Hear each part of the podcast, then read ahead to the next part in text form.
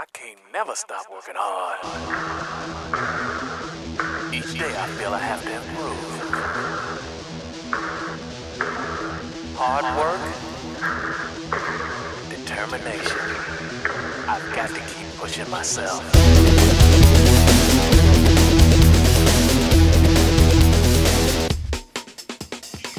Hello and welcome to Hiya, the only podcast that has the power to break a stack of bricks with either head, but the sensitivity to play Jenga with its hands tied behind its back.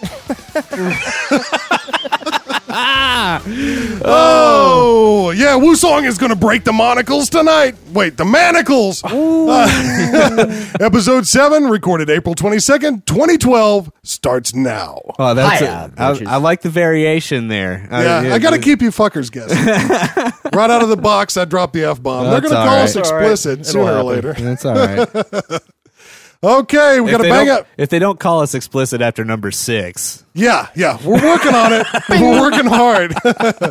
All right, we got a bang up show for you today. We've got another hometown hero, Sifu Gary Mitchell, as our in studio guest. Say howdy or hiya.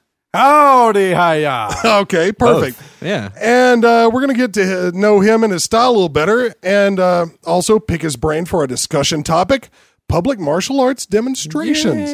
Uh, some housewives do's and don'ts. And as usual, Craig will have the news and I will bring some Indonesian ultraviolence to the media mop up The Quick US my- question, Dave. and more. Um, public uh, demonstrations that we're talking about, that's different from the private demonstrations that we normally do, right? Yeah. All right, just want to be like like the one on I showed you about five minutes ago. You remember that one? I can't talk about that. That's no, private. you can't because that would take us beyond explicit and into illicit. He can't. He can't talk about his other private demos either because they Yeah, involve the happy ending. No, if you know what I'm saying. We're talking public. so, uh, how's everybody doing this week? I think we're all right. yeah, you know, tired. Yeah, I'm Well, always tired. I though, know these you're days. exhausted, and I'm exhausted and kind of sick. And uh, but Gary over here is beautiful. Very beautiful. As a matter of fact, the more I drink, the better looking you get. Oh, the beer goggles. He just touched my knee. I know I'm close. I'm close enough to fondle over here. This is good. so uh, yeah, well, we're gonna move on. You know, we flip the script when we have an in studio guest, and uh, we get to know them before we jump into the discussion topic. So we're gonna move along to that here very shortly. Uh, anybody else have anything they want to clean up here?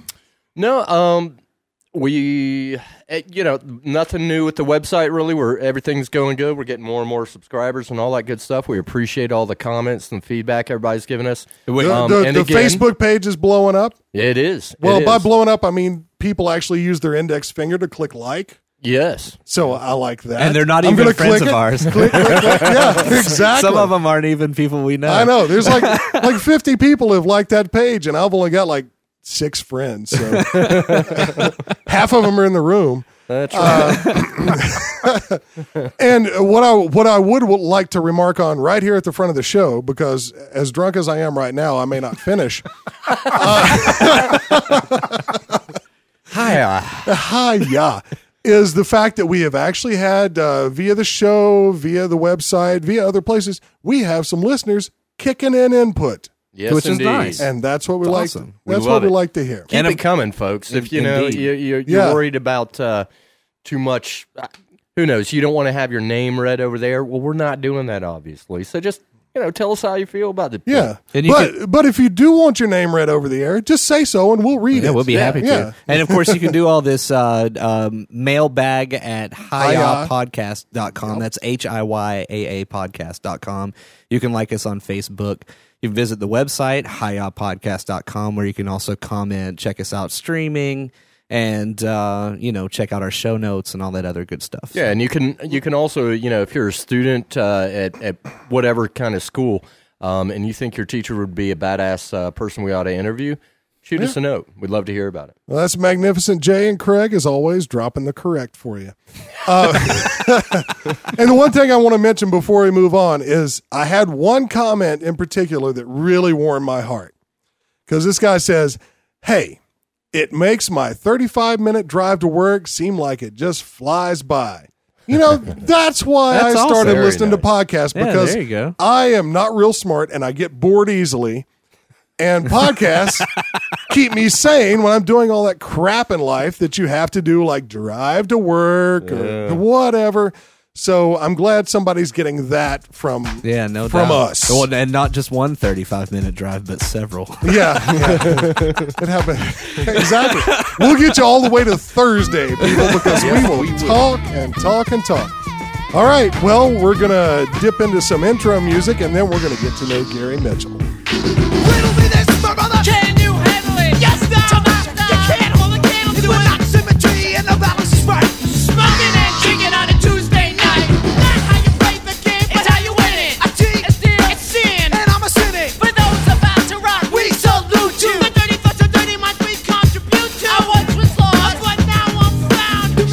Okay, we're back. Uh, whoo, we have quite a guest in store for you today. Sifu Gary Mitchell, who we have primed with alcohol, so don't blame him for anything he says tonight. uh, all right, Gary, uh, let's start off with the basics, with the brass tacks. Uh, tell us how you got interested in martial arts as a wee lad. Okay. Oh, you know what? Actually, I should stop right here because I forgot that everyone listening to this doesn't know you already. So why don't you tell us briefly who you are and what you do? There you go. That might. Okay. And then we'll Yeah. get to the origin And then we'll story. get to the origin story. Okay. It was a radioactive accident, I'm sure, but got bit by a spider, and uh, you know it all started from there. Um, well, my name is Gary Mitchell. I am the chief instructor of the Jen Hong School of Kung Fu. Uh, we've been open now for going into 17 years. Uh, we teach uh, Guangdong style Hung Gar and a, and a Taiwanese style of Hung Gar.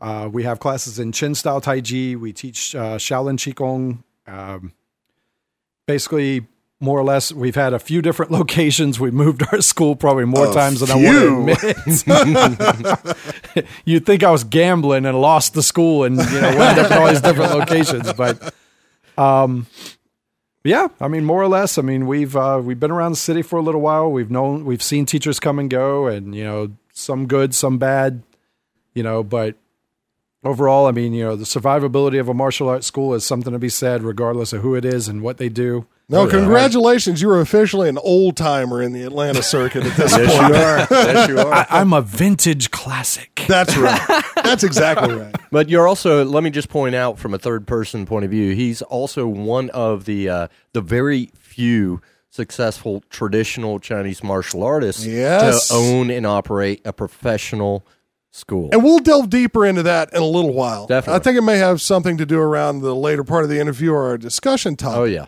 Also, under, use that word professional kind of lightly because when I Hey, say look, professional, no, I mean no, no. you make money at it. Like you You're know. professional because this is what you do for a living. I'm a professional shit disturber. As welcome to the club. Bravo. well, I do that and I don't get paid for it. So, congratulations. Shaun of the Shave. All right. All right.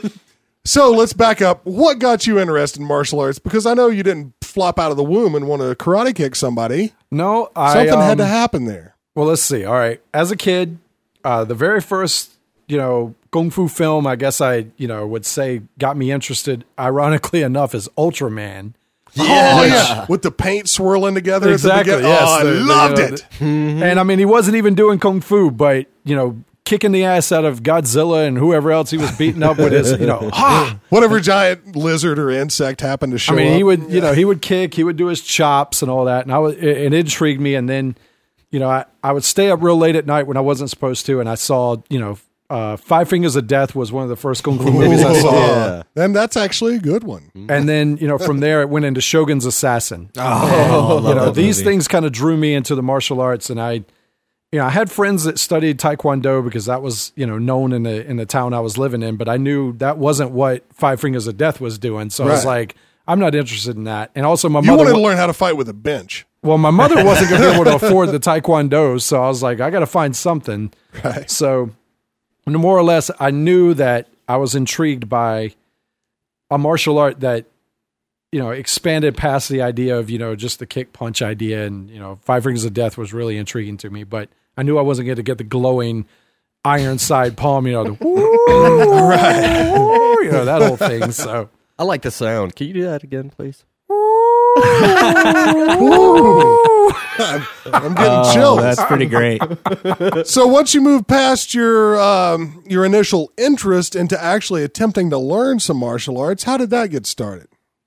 Well, I just give us a rundown of how you got up to speed, so so to speak. Well, I mean, the funny part is, is I, I started kung fu when I was eight years old, and there was a girl that I had a crush on in my neighborhood, mm. and oh, her cousin was a practitioner of Wing Chun, oh. and I figured the best way to get to him was to try to start with her. And you know, we we started seeing each other and this kind of thing. You know, I would always do the you know little kid thing where I would go and see her all the time, and I figured, well, this guy is doing Wing Chun. I'm intrigued, but I'm going to play the game with the chick.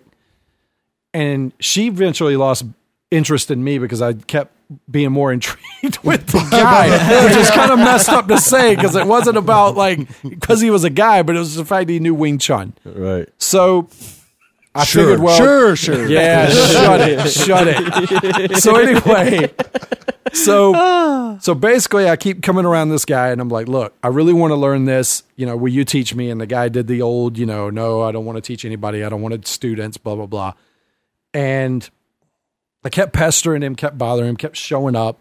And eventually he's like, well, if you're going to fucking keep showing up, then I'm going to have to show you something because you're boring me by coming here and watching me all the time. Mm-hmm. So I started learning basic moves. I, you know, Siu Lim Tao, you know, these kind of basic forms.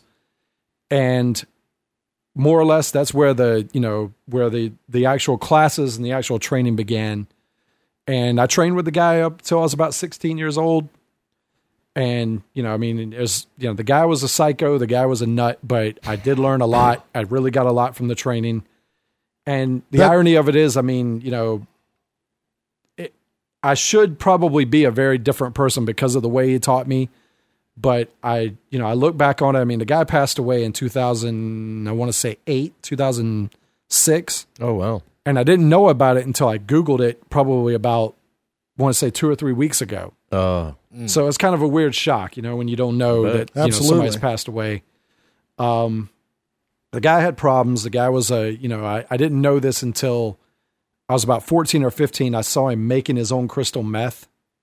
Yikes. And, you Well, know, it was you like know, that it's- backyard It's chemistry kind of thing. It's better than buying it from someplace where you don't know what the hell's in it. yeah, exactly. Well, I mean, but the thing is, I, I didn't know he was a junkie. You know, I mean, it was kind of one of those weird things where when he wasn't hyped up on the stuff, the classes were philosophical. They were in, innovative. There was all kinds of things in them. And then when he was hyped up, it was about fighting. right. Right. So, I mean, I'll admit, I learned how to fight from the guy very well. I appreciated that aspect of it, but you you certainly know when something's different about somebody's personality when they're when they're hyped mm-hmm. up on When they're on or off. Yeah. Yeah. So, you know, more or less, that's that's kind of the breakthrough of where it all established and got built on. So, And so I know, and now we talked extensively before the show because we had a little time to kill and we were having fun. Um, and I know you've, uh, we won't even stall it out at this part, but you went through several people, but you wound up through various machinations in Taiwan. Uh, now, Taiwan is where a significant number of the people I know who actually know Chinese martial arts have picked it up. It was one of those hot spots. And I'm extremely jealous that you got to go there as a very young man. 18 years old, was it? yep, 18 years old. I packed my bags and I just was like, well, you know what? If I'm going to do it, I'm going to do it. And Now, At the time- Taiwan is that that place where they they do the kicking with the elbows and the punching with the knees? the, Mm, no, not not exactly. oh, It's a place where you tie one on. You know? well, hell, we're all in Taiwan then. Um, welcoming you. so I didn't, I didn't realize I'd been there already. But uh, you know, I, tell us tell us about your experience over there and uh, and meeting the teacher whose system you carry on and and your training and what it was like for an 18 year old gweilo, you know, over there. Well, Bouncing see. around. I um I I packed my bags at 18 years old. I knew that if I didn't if I didn't go to Taiwan, I was going to either still live be living with my mother at age 40 or I was going to be some like two-bit carpenter, electrician, wannabe something or another that didn't have a real profession. That's me. Damn. I, know, I, I don't even want to go past this at this point. I feel awful. No, no, no. Keep keep going. So, um, I at the time that I went, it was 1989. Tiananmen Square had hit, and at the time that I was supposed to go, I uh, to travel abroad, I was actually going to go to China to study, and Tiananmen Square kind of taught me out of going to China. Yeah, the guy with his shopping in front of the tanks kind of turned you off to that yeah, idea. Exactly. Yeah. I mean, and, don't and the blame funny thing is, the whole like mainland China covering up the fact that they massacred a bunch of kid students, you know, at Mm-hmm. night and then pretended they didn't do that. That's enough to make anybody think that's not exactly the place I need to be. Yeah. So, um, Hong Kong at the time, I, I, I knew that a lot of times when a foreigner travels abroad, you teach English. And Hong Kong is an English colony, so that's kind of stupid to think, oh, I'm going to go to Hong Kong and teach English. right. Everybody knows English already, so that's kind of He'll be stupid. So- correcting your English. Yeah, it's yeah, not the really. Queen's English. Yeah, it'll be like aluminium, going to mate. India. It's aluminium, Yeah. you fucking bastard. Yeah. So, you know, that's not going to work. You spelled color wrong. It's advertisement, you fucking twat. You know what I mean? So, yeah, that wasn't going to work. So, um, so I went to Taiwan and I worked for a police equipment company. You know, I helped them, you know, gain some some contacts in America. And at the time, the guy that I was working for, his brother was an undercover cop and figured I can find you some some martial arts teachers because I know the people in the city. I know who does this. and the first place I go to is actually a Yong Chun teacher or a Wing Chun teacher, and the guy's a Vespa repairman. What? So Awesome. That's I go big in business there- over there. Yeah, I get it. yeah, oh yeah, big time. Yeah. So I go in there and the guy's like, you know, he's repairing the Vespa and he's doing his thing. He's like, oh, you came to learn some kung fu. Okay, no problem. I'll show you. So he busts into the Yung Chun and he starts doing the Wing Chun forms and that kind of thing. And I'm thinking to myself, man, I've, I've done this for eight years. I don't really want to do it again. You know, I'm just not, I'm not, it's not what, not my vibe. Didn't So I- travel Right. all this way So- just to do what uh, you've yeah, already to done. kind of do what you've already done. So I was like, I really want something different. And you know, culturally, you just can't say that. You know, it's I mean, it's very different with Asian culture because the second you say, "Oh no, sorry, I don't like what you're doing," they're insulted. They they feel you know slighted by it. So Yeah, that's face. Mm-hmm. so basically, I had to find a creative way to get out of it, and you know, I kind of gave the you know, well, let me let me ponder on it. You know, I'm interested, but I just don't know what I want to do exactly because you know, I mean, I'm an American and I'm an idiot. We don't know anything. So so I walked away. And you know the next thing you know the the guy's like, well, okay, we're gonna find you. Okay, very famous teacher in Taiwan. So there's a famous teacher in Taiwan who taught Mantis. Now, I had studied Mantis under um, Shifu Chan Pui in Orlando, Florida, as the Wah Lum style. Yeah. And I mean, he's a very famous teacher, great school. the plum flower poles and all that good stuff I mean, stuff. and, yeah. and there's a lot Concrete. about that Yeah. style and about that, you know, that training that I really was, you know, I, I loved it, I enjoyed it, but there was some things that kept me from from continuing my practice there. But, um, I just again, it was one of those things where you're like, I don't want to do what I've already done. Right. So I didn't pursue that. Um, and then I met a Qigong teacher, which I thought was kind of interesting because I'm like, I'm 18 years old. And of course, at 18, I don't want to stand in postures and breathe all day. I just don't. no, Dude, your problem not? is too much jing at that point. Yeah, yeah, exactly. At 18 years old, you're like, man, you're all about the bottled up stuff. So, right. so I go to meet this guy, and he's huge, huge for a for an Asian guy, you know. Hmm. And I go in, and we're talking, you know, and he's like, "Oh, you know, I'll show you this, and you learn this, and you'll have the power to do this and that and the other." And I, you know, I had my friend was a translator basically for me, so I said, you know, it's not exactly what I'm looking for, and the guy got pissed, and he's like, "What do you mean it's not what you're looking for? This is excellent. Qigong is the best power training you could ever get in your whole life." And I said, well, what I'm looking for is like a five animals or like tiger or like snake or dragon or something. And he's like, okay, fine. Oh, all right. And he's all pissed off. So he goes in the back and he gives me his business card. And he goes, that's the guy you want to learn from if you want to learn that kind of stuff. He said, but his Qigong not very good. so of course he's like, you know, wa- wants to downplay the guy automatically. Right. So I take the business card. We call for an appointment. And, you know, my teacher says, you know, well, come on over and, you know, we'll meet and we'll talk. I don't know how I feel right now about taking new students that are foreigners. And I thought that was kind of weird. So I was like, mm, Right. well, that's, that's, there's a story behind that. so we show mm-hmm. up and the worst case scenario you could ever meet an Asian master teacher happened and I and I fell in to be the victim of it. so we show up and I get out of the car and I'm all jazzed up and I'm like, oh God, it's fucking, you know, it's a kung fu. I'm fucking gonna learn it. Oh shit, oh shit. I mean, I could have fucking cut glass with the hard on I had on. It's just fucking just like, so Scratched your name in the bathroom mirror. yeah, mm-hmm. exactly. Couldn't so I'm, twist so, the skin on it with a pipe wrench. so I'm so excited. I get out of the car and I'm standing over the car and I'm looking over the hood of the car and I'm like, "That's the that's the place. Oh my god, it's fucking awesome. It's, it's great." and it, I mean, in Taiwan, you have to understand, it's not like America. You don't go to your Walmart shopping centers and your Kroger places and find out, oh, it's going to be the karate or the kung fu or the whatever place. Yeah. they're hidden. I mean, you don't Yeah. know, and they're uh, traditionally they're have to be referred in a sense. You have to yeah. either be mm-hmm. referred or you have to know that you're not going to find it written on the wall the same way. Mm-hmm. Most of the kung fu schools in in a, in a traditional Asian country, Hong Kong, Malaysia, you know, wherever you go, they're going to be mixed in with um, Chinese medicine clinics. So a lot of times, you know, these masters will blend their Chinese medicine training with their martial arts training. the bone setting and Exactly. And this place was exactly like that. So I'm sitting there and I'm like, wow, this is so not like America at all, you know? But it's just like the movies. It is. I mean, exactly. You know, and I'm just like, oh, and I'm in it. You know, I'm the fucking, I'm the shit. You know. So I'm I'm standing there, and my friend's like, I'm gonna go park the car because you know in Taiwan parking is prime. If you can find Oh, a parking I'm place, sure. you are a good luck bastard because they all they all ride bicycles or ride scooters.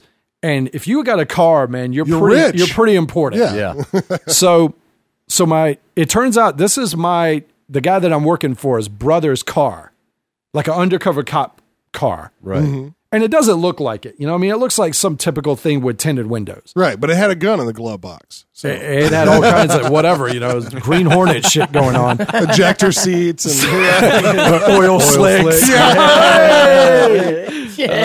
chop. oh. Oh, too soon. I'm No, sorry. that's okay. I just got Judy Chop. 10 greatest boxers of all time. Let's just run down this list real quick.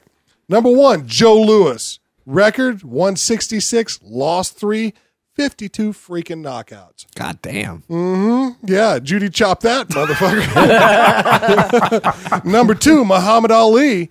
Lower than Joe Louis, 56 wins, 37 knockouts, and brain damage. Moving along. Oh, I had to go there. Oh. Sugar Ray Robinson, mm, 173 wins, 109 by knockout. He did have 19 losses, though, so, you know, he's not at the top of the list. Jack Johnson, 73 wins, 40 knockouts, lost 13, drew 9, and got arrested once for taking white women over the border.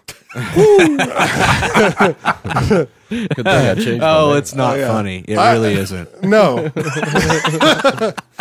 it's painful funny, and that's the best kind. There we go. Um, Iron Mike Tyson record 50 wins, 6 losses, 44 knockouts, and also made the most people quit watching pay-per-view fights ever.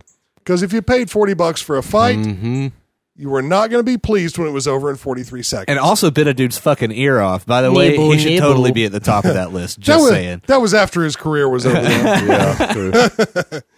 okay, Jack Dempsey, bang, number 6, 66 wins, 51 knockouts. Okay. Cesar Chavez, mm-hmm, 107 wins, 6 losses, 2 draws, 80 knockouts. Nice. Damn, I think he should be higher than Yeah. this. Yeah, no shit. Rocky Marciano, 49 wins, lost, guess, Two. zero. Zero. Ooh, you Damn, he Undefeated for his entire career. 43 of those 49 wins were knockouts. He should be higher on that list. I think so too. I have issues with the list, but hey, I forgot to do my Judy chop, so this is what you get.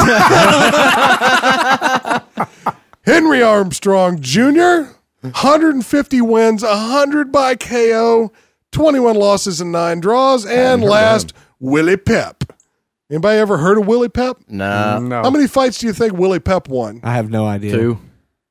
129. How have I never heard of this Yeah. dude?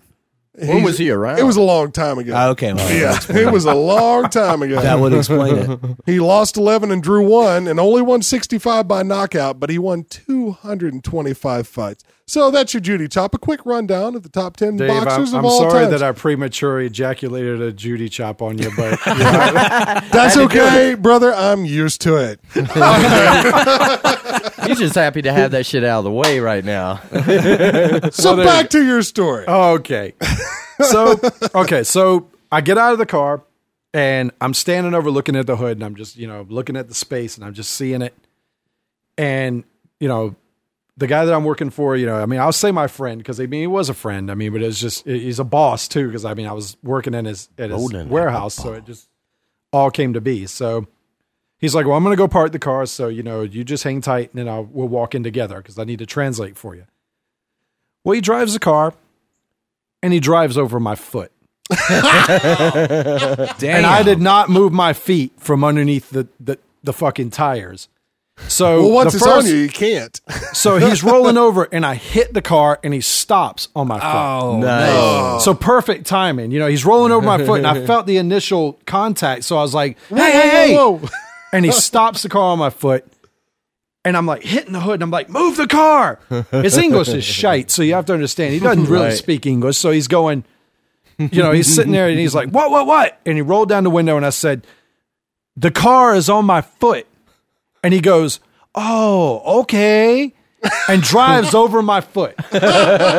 So I hit the ground and I'm like, holy shit. You know, I mean, I mean, the car's, you know, rolling over my foot. And at the time that he's doing it, I'm freaking out and I'm hitting and I went wham into the windshield and busted out the passenger side windshield Nice. because he's because he's rolling over my foot Yeah. and the car goes over. I hit the ground and I'm holding my foot, and my Shifu now, who's my Shifu now, comes out and and goes straight up to me, doesn't give a shit about my foot, and looks at my hand. and he wants to know if it's cut because I mean he saw me bust this windshield out. Right. Right. And and I'm like, it's my foot, not my hand. but I can't speak I can't speak Mandarin, so I'm like, you know, I'm like I'm pointing at my foot, going, "It's my foot," and he's like, "No, no, no, no, no." He's like looking at my hand. so the guy jumps out of the car and he rolls around. He's like, "Are you okay? Are you broken? Are you okay?" And I'm like, "No, no, no. It's my foot. It's just really, you know, it's it's strained." So. So my teacher picks me up, walks me into the school, sits me down, and he does this whole like you know like puts medicine on my foot, this kind of thing. And he's sitting there telling Little the guy Little did Dodge Owl fix anything. exactly. right. I mean, and and he's sitting there telling the guy, and he's like, "Why is he so concerned with his foot? He just busted out your windshield. he should be concerned that his hand's broken or he's like all bleeding." Right. And I didn't really think about that, but the point is, I mean, when I hit the windshield, I popped it really quick, so I didn't. It wasn't gonna. You didn't get I cut. Didn't get cut. Yeah. So at this point, he's kind of like, hmm. All right, well, what's up with this guy? Because if he's going to bust out a windshield, not get cut, what does he know? What does he? What can he do? Right. So, we're he asked there- you to teach him. Yeah, no, don't say that. I'm just kidding. So, so we're sitting there and we're talking, and and of course the conversation comes up to why he doesn't really want to teach foreigners. Now he's had foreign students before, and a lot of them tend to have the same attitude of Tell like, him I'm sorry. By by the way. so you know his attitude about it is you know foreigners always come to this country and they you know they they, complain a lot about the training. It's too hard. I don't want to sit in horse stance for a long time blah blah blah blah blah. Mm-hmm. The other is or i want to learn some famous jump kick shit so i can show my girlfriend how badass i am. That And- sounds like us. and he just mm-hmm. got to a point where he was fed up with it and didn't want to deal with it you know and i come along and i'm like i re- sincere you know i really want to learn this. Right. and we sit there and we talk for what goes into like two and a half, three hours of drinking tea. My bladder's like about to explode. and you know, he's he's more just thinking to himself, well, you know, the guy comes along, he busts out his this guy's windshield.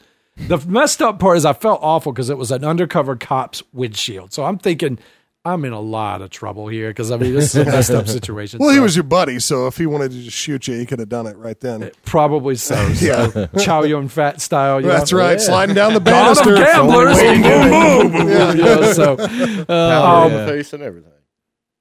So anyway, we talk a little bit more, and he says, "Well, I want to, I want to have another meeting with you. I'm not quite sure if I really, I don't know, I don't know how I feel about it, but we'll meet again and we'll talk. You know, call me next week and we'll set up a schedule." So I meet him, we talk, and he's like, "Well, how long did you study kung fu?" And I was like, "Well, I told him like a year and a half because I figured, okay, I don't want to like, I don't want to be all like, oh, I'm a badass, but I did this and that, Right. because I mean, I figured first well, you're off, still a pimply 18 year old for one well, thing. first off, With I a didn't want mohawk, to, I probably. I mean, I didn't want him to call me out. of course. Because I mean, Show I us figured, what you know. if- yeah, exactly. You know, I figured uh, if I tell him, "Oh, I started at eight years old," he's going to go, "Well, then you should fucking know all kinds of shit." yeah. and I'm thinking, I don't want to do that shit. So I figure I don't know nothing. I don't even know what I know. First reaction is kind of like, I don't know kung fu. What is that? It's some food or some shit, right? Right. so so we meet again and he's like well show me what you have learned so you know, i show him some some Yung Chun Wing Chun stuff showed him some praying mantis whatever and he's looking at me and he's like that's a lot of stuff for a year and a half and he's like you know he told my friend you know he says well he's lying to me. Oh, he caught you. and i and i'm sitting there and i'm like oh fuck. Now i've lied to him. Now he don't want to take me as a student because i lied. And he goes i like him. He lied and my friend goes, my friend's like, I don't really understand what he's saying here because he's saying he likes you because you lied. Because you lied in the right direction, I think. Yeah. And Instead think- of playing it up, Yeah. you played it down. And, and the thing Humility, is, I mean, and then it came to light that that is the point is that he was like, most foreigners don't do that. Most foreigners are all about how badass I am and how many mm-hmm. people I can whip their ass and blah, blah, Right. blah. So he figured the guy did this for the sake of trying to get the training and try to learn. Mm-hmm. I'll take him on.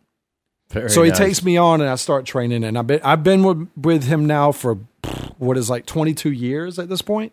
Hmm. Mm-hmm. And I mean I I look back on it and I'm grateful for the fact that he took me in because I mean be honest with you I can I can even after so many years of training this stuff I can relate to why an Asian teacher don't want us. Right. I mean, and teaching students and dealing with what they deal with, I'm like, mm-hmm. man, you guys are a bunch of whiny bitches. I mean, you sit around and complain. Well, you know, I love Americans and I am one, but I- we come with this preconceived. Uh, you can see people with more.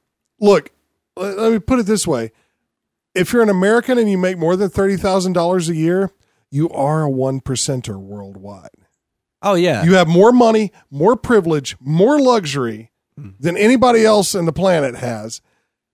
And yet you will complain Because you because, expect your freaking TV show was preempted for the president to give a, a talk. Mm-hmm. You know, Right, I mean, come on. well, that that's the trick, We're man. just That's it. Americans come with money Yeah, And which rel- which and- everyone wants. and yeah. and, re- and relative safety. yeah. Baggage.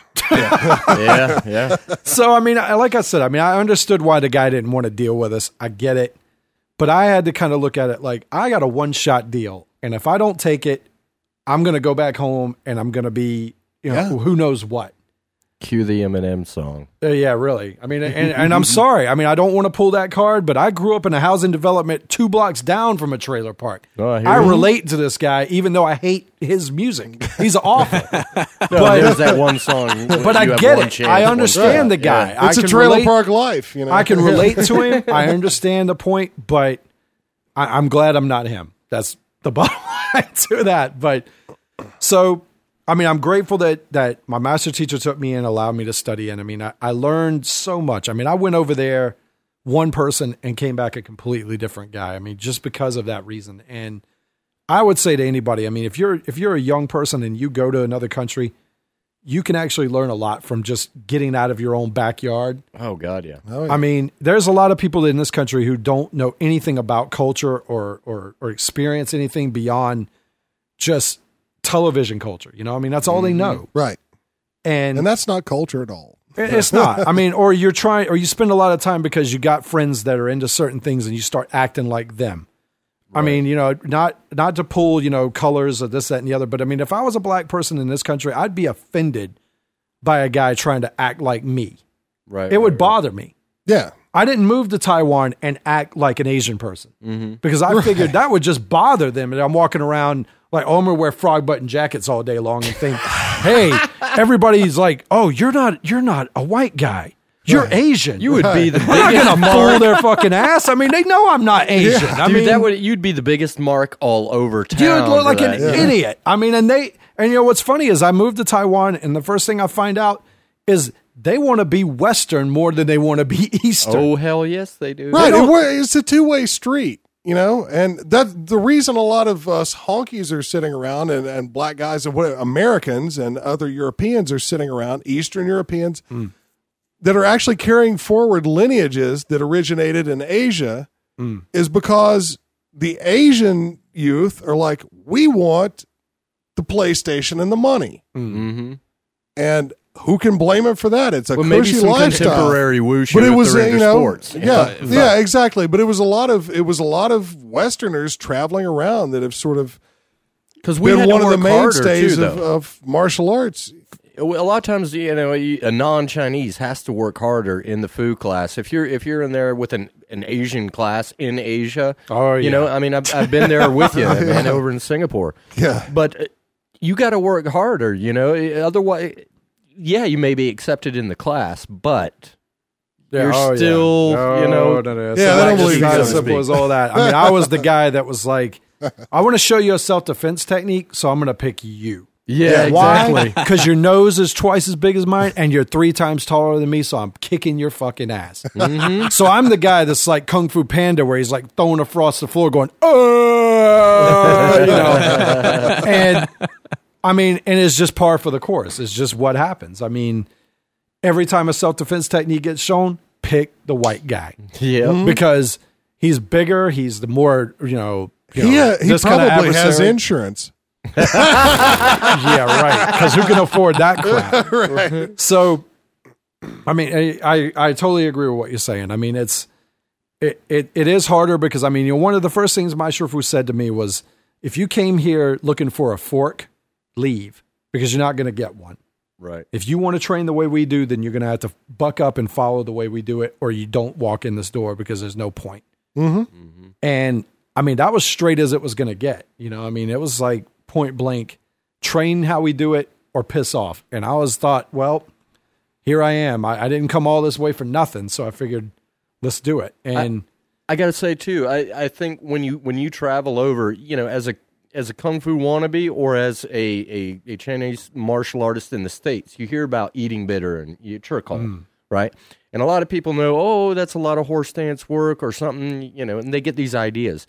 But until really that you're you're in that context of that mm. school and stuff, you don't realize it's about a hell of a lot more than just long horse stance work. Man. I mean, and the truth is, I mean, you know, when you give it to the martial arts people as a whole, I mean, I don't care what style you are. I mean, if you go to Thailand and study Muay Thai mm-hmm. and you're kicking, you know, bamboo trees and shit like that, you're in it. because they There pissed you you, go. off. I That's mean, your that's the real bitter. deal, Yeah. man. Yeah. I mean, and I mean, you know, don't I hate to bring up, you know, Jean Claude Butt Flim, but but I mean, the point is, I mean, you know, he goes and makes this kickboxer movie. I mean, there's a lot of truth in this. You know, you go Yeah. to this guy's house and you train, you kick trees, and you do all this crazy shit because that's what they want you to do because that's the essence of the training. Yeah, Yeah. that's your eating And there. I mean, you look at the people that you know originally went and studied Okinawan Tay.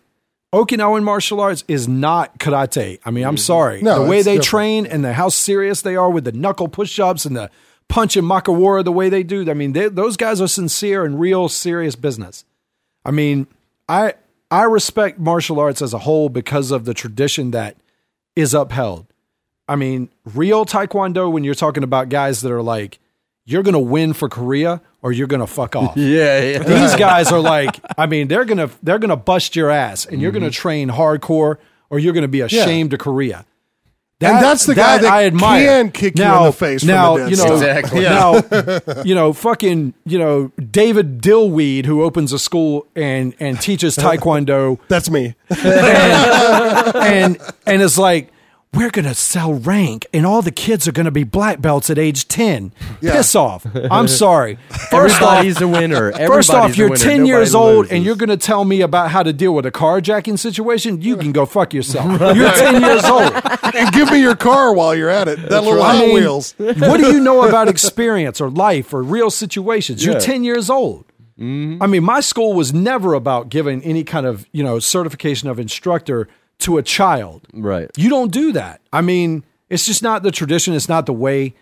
I mean, traditional martial arts should be about experience, knowledge, and just the truth of what you went Yeah. through to get there. Mm-hmm. And children don't need to learn the same things. Adults No, they do. don't. I mean, You're not going to teach a 10 year old kid to walk up to a full grown adult and kick his ass. Period. No, Unless you're he's some freak of nature.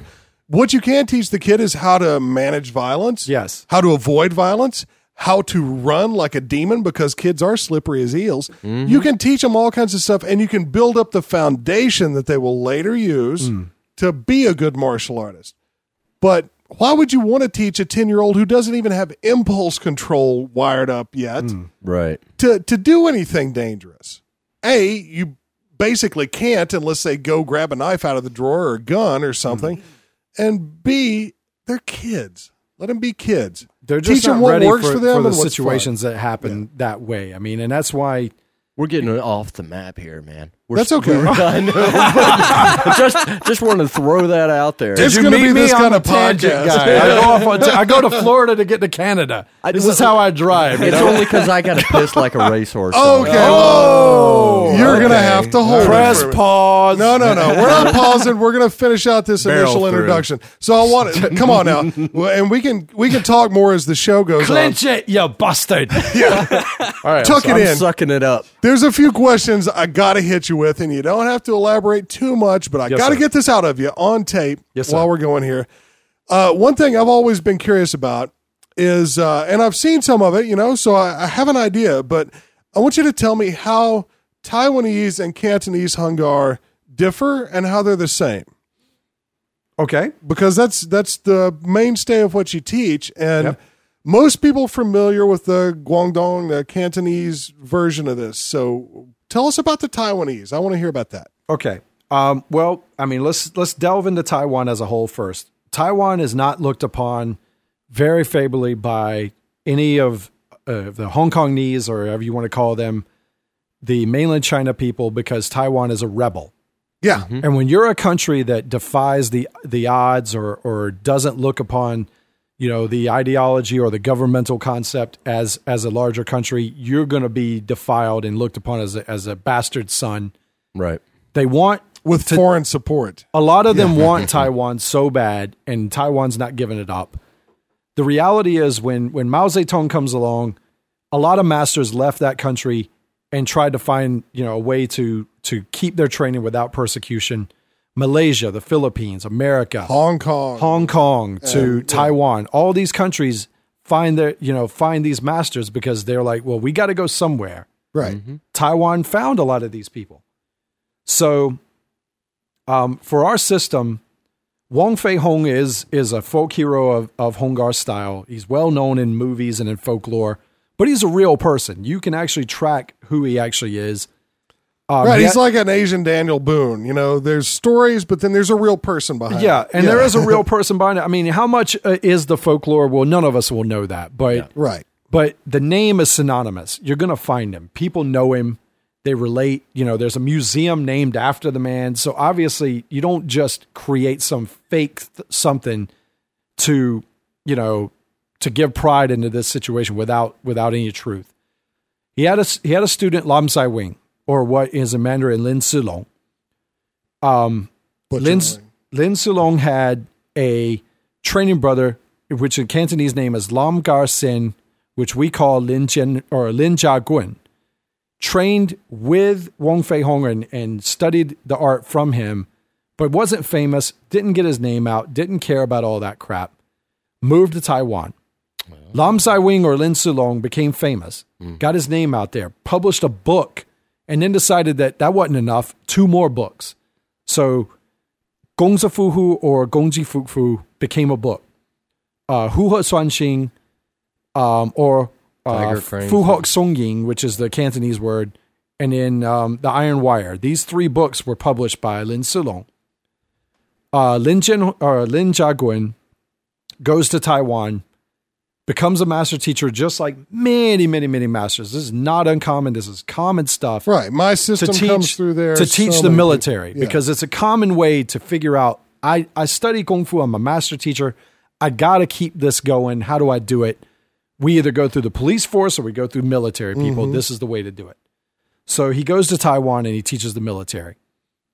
And he brought with him the Guangdong style, but figured, you know, my training brother made a style famous within itself. I might try to do the same thing. So he created what is called the Taiwanese Hong Fist. Hmm. Now, a lot of things that people don't consider. Lam Sai Wing or Lin or Lin Silong, a large part of what is the common Hung Gar today is created by him. There's only a few forms that were given to be the Hung Gar lineage. Right. So there's a lot of forms that that are Lam Sai Wing lineage and style. That's it. I mean, it's just the way it is. So my great grandmaster kind of thought, well, this is the way to do it. This is what we do to, to give our name and our, our essence to an art. Now you asked the, the question of what's different. One thing that my great grandmaster wanted to do that was significant was to separate the five animals, not uh-huh. necessarily combine them all and have the same energy. If you look at Guangdong style, it's a pretty rigid style. A lot of tension, a lot of big, hard moves. So my great grandmaster thought separate the animals to give them their own energy. Tiger needs to look like tiger and give the essence of that animal. Crane needs to have the fluidity of redirectiveness. Leopard needs to have the speed and the and the essence of moving in and the momentum of that power. Snake is the suppleness and and the the, the idea of grappling because snake is a Rapping. grappling mm-hmm. style. Dragon is kind of the embodiment of all of them because it's not a mortal animal you can see, feel, or touch. It's a it's a mystic idea. Right. So, taking all of that into into account, the Guangdong style and the Taiwanese style kind of found its way to identify itself within itself. Um, we do teach, you know, the the four pillar forms within the exception of a few other forms outside, but the fluidity is what really is the difference Oh, okay. you know how you draw that power and how you draw the fluidity of movement comes from when you watch the form you'll go i see the guangdong influence but i also see where it it it extracted Changed. itself into the taiwanese style Right. so more or less that's kind of how the balance became to be Well, you know, a, a lot of people would be like, "Oh, you've you've it's a corrupted, it's a degenerate version." yeah But to me, when I see martial arts change, if they're doing it right, that means it's still a living tradition. It evolves. It's a living Yeah. tradition. You know, you can pick any, you can take Wong Fei Hung or whatever and say, well, he was the apex of the style. No, he was the apex of the style at his time. Mm. And everybody that learns it is going to be a different human being with different goals and and times change. Mm. Not to mention, So- nobody actually got it from up on Mount Sinai from some dude in the clouds. It's, it's not a gift from the gods. It's a living, breathing thing that, that you, humans create. That humans and- create. Yeah. I mean, if you look at if you actually look at the essence of Hung Gar, you have Hong Shiguan, which is the founder. Mm-hmm. He Right. gave his name to the style. Right. Now the reality of it is, and Hong He Gun, yeah, is Cantonese name. He he learned Tiger style as his initial system. He learned Crane style from his wife to balance hmm. out the Tiger and the Crane. Now the reality of it is, a lot of that during that time, they're taking forms and they're going, "What works for me? Well, they What's had no be problem mixing it up back then. so they then. mixed up Yeah. tons of stuff. You know, there was Lohan forms, there was this and that and the other. historical MMA at its best. Right. And exactly. and it kept doing that until it got to Wong Fei Hung. Wong Fei Hung kind of thought to himself, all right, we need to trim the fat to get to the meat. Hmm. And he decided to systemize, which nobody had ever done before. Nobody systemized. It was all about, hey, you teach me that form, I'll teach you this Right. form. I'll show you this We'll- bit. You show me that bit. yeah, and Yeah. I'll show you this weapon, you show me that weapon. So Wong Fei Hung thought we need to link it to something to give it an actual purpose and point. And he was in the time and cultural history when people were systematizing more. Because, Exactly. Yeah. Cultural identity. and he became what is Right. called the, the, the modern day father, mm-hmm. which he wasn't the father of it because Hong Shiguan was. But he was the only person to care enough about it to say, this form will teach you this, and this form will follow that, and this form will teach you this, and this is how you progress and learn as a, as a student.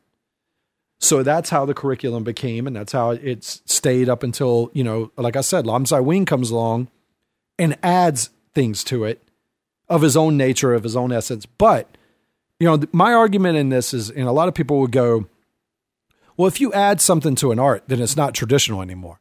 And that's complete bullshit. Right. Because Yeah. At what the point does reality is a, a, a master of any art, I don't care if you're a painter, a sculptor, or a musician, you add something to it to give a little bit of yourself. Yeah, yeah, always, definitely. Yeah, I mean, you have to you know, own I it, mean, every you know? musician has even done that. I mean, Yeah. come on, we can go down the line, but the reality is, when you die, that's it.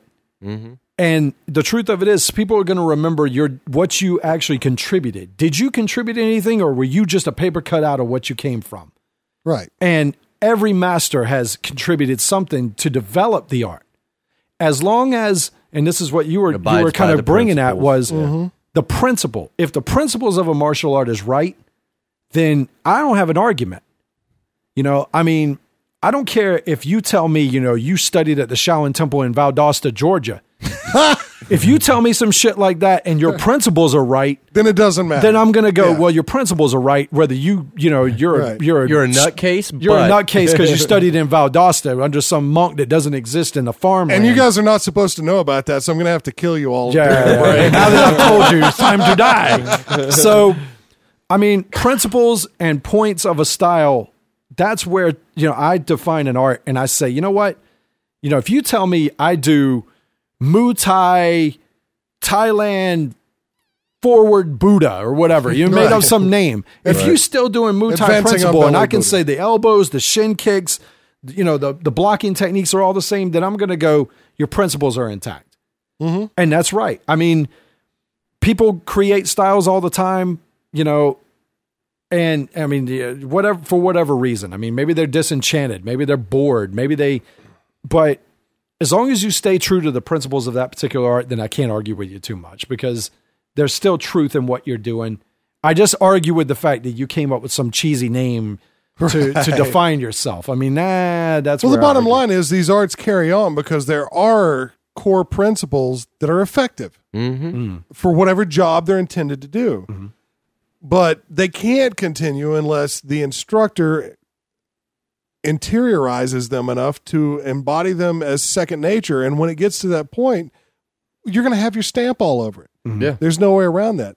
And you know, somebody that's good at that should not want their students to be exactly like them either. They want No. them to be better. They want them to be smarter. They want them to be more successful. Mm-hmm. Yeah, you have to teach them to try to find their own growth of the art. Identity through Exactly. their art. Yeah, Exactly. Well, holy gunga galunga. We've already covered a lot of ground here, but so we don't have Craig burst and spray urine all over the room. We're going to take a short break in the Champagne Lounge, and we'll be right back with our discussion topic and, you know, the rest of this business. moment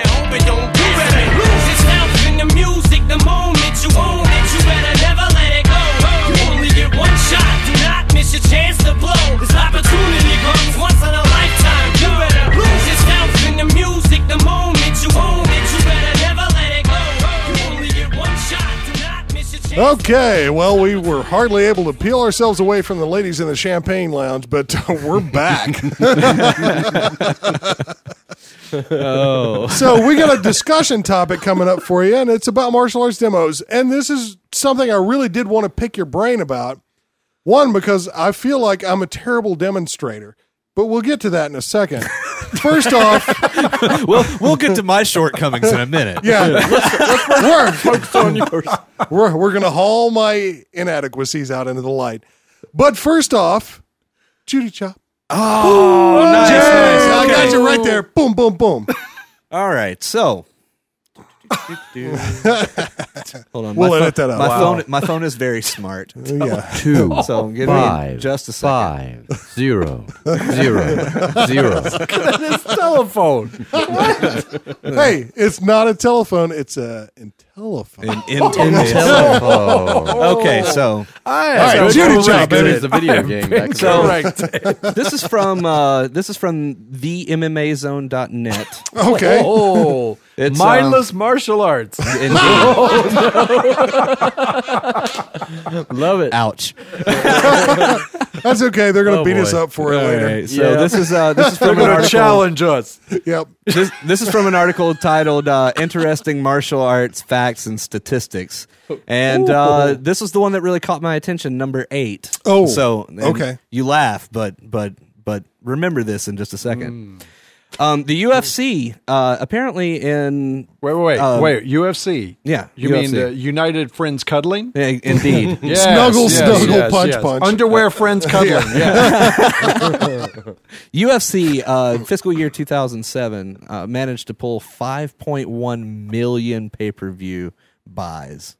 If you fig- if, if if if you figure that at r- roughly 50 bucks a pop, and it's like 54 bucks or something like that, you're looking at an estimated revenue of 255 million dollars. So tell me this: Why aren't MMA fighters pulling million dollar purses yet? That's a good question. I really are- couldn't are- answer are that. Pulling some hefty Because of their purses, but 10th not grade that educations? I mean, Oh, come on now. we're we're gonna direct all uh, hate mail and visitors to your place. I'll be here all night. I'm on tour. so there you go, Judy Chop. Okay. Very Excellent. nice. Thank you very much. Okay, so Sifu Mitchell. Look, here's what we're getting at. Why don't you tell us about the anatomy of a demonstration? What goes into it? What makes it good? What should you avoid? Okay, so performances. Um, for us, I definitely tell my students to spend time working on the forms, working on the presentation, because a lot of times, you know, a lot of people that when they give performances, they're not exactly sure what the content's going to be or how they're going to go about it. Uh, for us as a as a school, I, I personally believe that a lot of people when they come to a performance, they want to see a show. They're not interested in a bunch of technical garble that's going to take a long time. I mean, you know, for example, if somebody's going to demonstrate self defense techniques, if you the first thing you're going to do is you're going to stand up in front of your students and say, throw a right hand punch, I'm going to block with my left hand, step in with my right fist, punch you to the ribs, grapple your wrist, take you into an arm bar. People are going to get bored with that. Yeah. Mm-hmm. So I'm already bored listening to it. Exactly. And you should be. And you should be.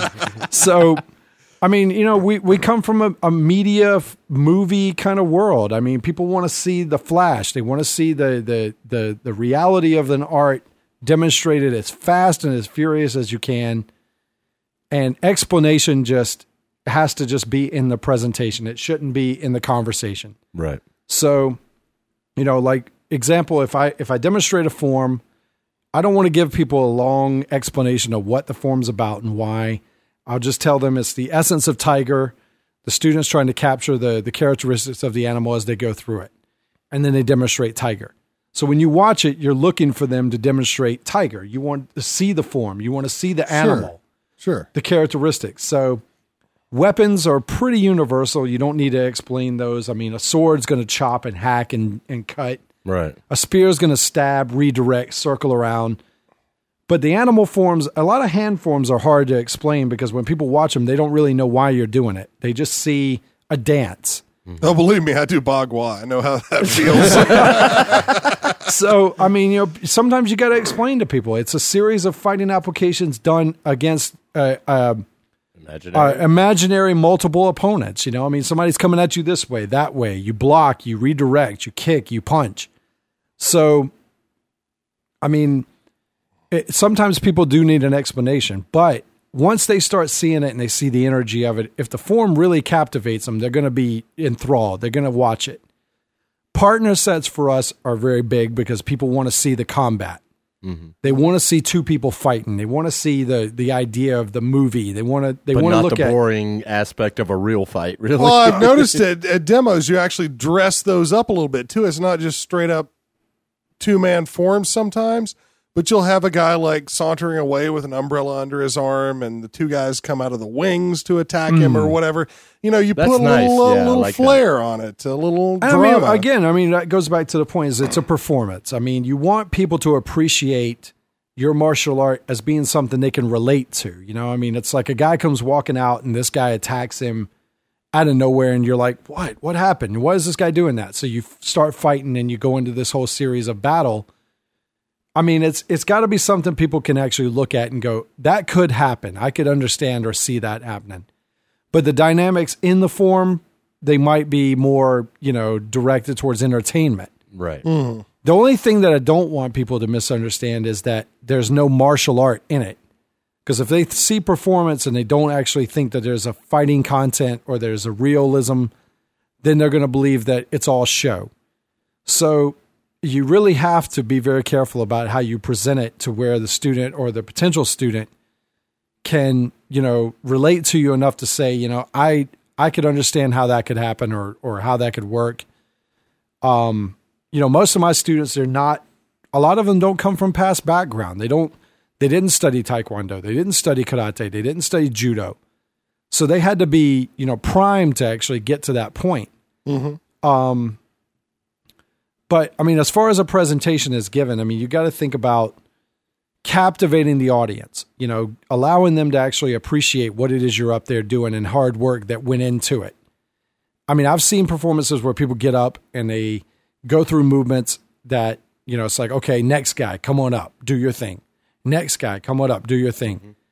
And the audience isn't going to appreciate that because they feel like you didn't go into anything. You didn't try to put this together. You just kind of, you're just calling people up at one after the other. yeah, it's like come peek in the window someday Of a of a Yeah. class, and that's not what they were there for. Right. I mean, first I've also seen you know teachers who allow their students to get up and do basics in front of people, and nobody wants to watch basics. They don't want to see that. I mean, you can come to a class and watch that, mm-hmm. not a performance.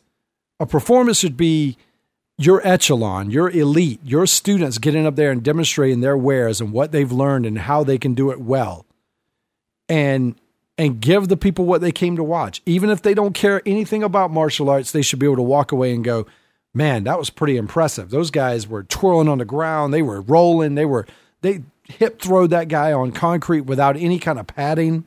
right. I mean, that kind of stuff captivates and it keeps people's attention. Yeah. So, you know, for me personally, I got to look into a performance as thinking that I want to to maintain somebody's attention and make them appreciate what we went into to do what we did. We've done past performances where we've done skits for comedy. And the reality of that is we don't want you to think that we're like some Cobra Kai and we take our shit so seriously that Right, right. you know, oh, all we're all about is fucking you up and you know, block and punch and kill you. Yeah. The leg, I mean, Johnny. Yeah, yeah, sweep the leg, Johnny. Exactly. so our little bit of comedy kind of brings some levity to it to say, you know what, man, we got a sense of humor. We think this stuff is funny too. You know, I mean, we watch the movies. We we we've listened to kung fu fighting song a thousand times. We get it. You know, but if you don't know that we have that sense of humor, then you're going to constantly ask us the same questions. You know, well, I mean, well, you know, what about the movies? I mean, uh, is that real life? No, it's not real life. I mean, you should know that. I mean, Kung Fu Pow, the fist, or whatever that shit is. I mean, you I really got two think we- we hamsters with their tails tied together. Yeah. I mean, I mean, it, it really is. You know, have some fun with it, but also bring the essence of it of its realism to the performance so that people can appreciate it. I mean, that's kind of what you know we try to do, and hopefully people like it and understand it. You know, but some will walk away with feeling like we didn't take it serious enough, and some people will say we were too serious. I mean, you can't win the audience completely, but you know, I mean, you know, the entertainment is important. I mean, you know, everybody knows the movies and and they like that part of it, but yeah, it's got to be a balance. You really got to bring the martial art and you got to bring the show. Right. And when you combine those two together, there's you know, it's it's a good thing. So It's like Mitch Hedberg said, you can't please all the people all the time. And last night, all of those people were at my show.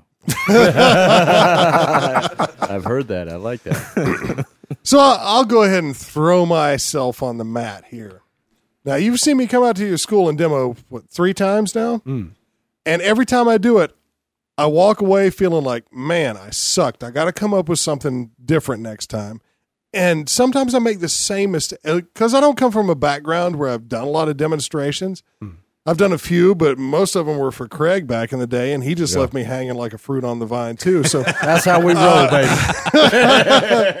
yeah, I want you to mix these three forms together and make it look good. Okay, go. Sink or swim, buddy. Sink or swim. So here, here's what I, here's what I really want to dig down to and, and get your opinion on. Um, you know, the first time I came out, I did a longer presentation where I talked about the style and I showed a few basic elements, and then I did a couple of slightly fancier things. And I guess that was okay, but when I walked away from it, I'm like, that's not a good demonstration. Hmm. And then the second time I came out, I'm like, okay, I'm going to pick the fanciest weapon we have and I'm going to go out there and just wave it around for people. You know, I'm going to just show them this weapon. And then the third time, I basically just retreaded that. But, but I still I can't get my head in the right place to figure out how to design a demonstration. You see what I'm saying here? Hmm.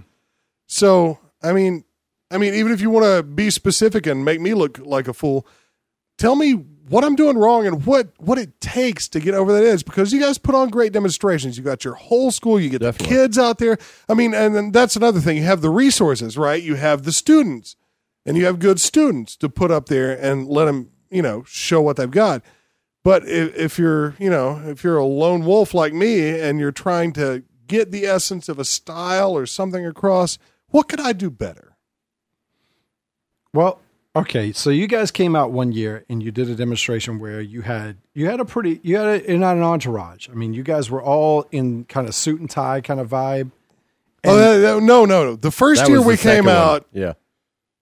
um, you chastised me publicly in front of the demonstration. Here we go. for Here not we dre- go. for not dressing up for the occasion because I was wearing street clothes. So ever since I've come out in a suit and tie. and actually, I I want to commend you for that because you know if you look at pictures of the of old cool boys, style, they're always you know Wong Shu Jin's out in the park, but he's got a f- freaking skinny tie and suspenders, and he's wearing a suit. I'm like, okay, that's acceptable.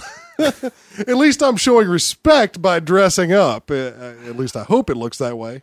Okay, I don't All right, intend it to be I, mocking. am gonna take. I will take credit for saying that. You know that I felt that you could have brought something to the table in that. But I mean, I mean, dressing up, it, it is what it is. I mean, that's just kind of like if somebody tells you this is a suit and tie event and you show up in jeans and a t-shirt, somebody's going to call you out and be like, "How come you didn't make any effort?" Absolutely. No, And I, mean, totally it's a Chinese understand New. Year performance. You know, I mean, of course, I, that's the only reason that I might have given you any grief about it. But you guys, you guys made up for it in that that next demo.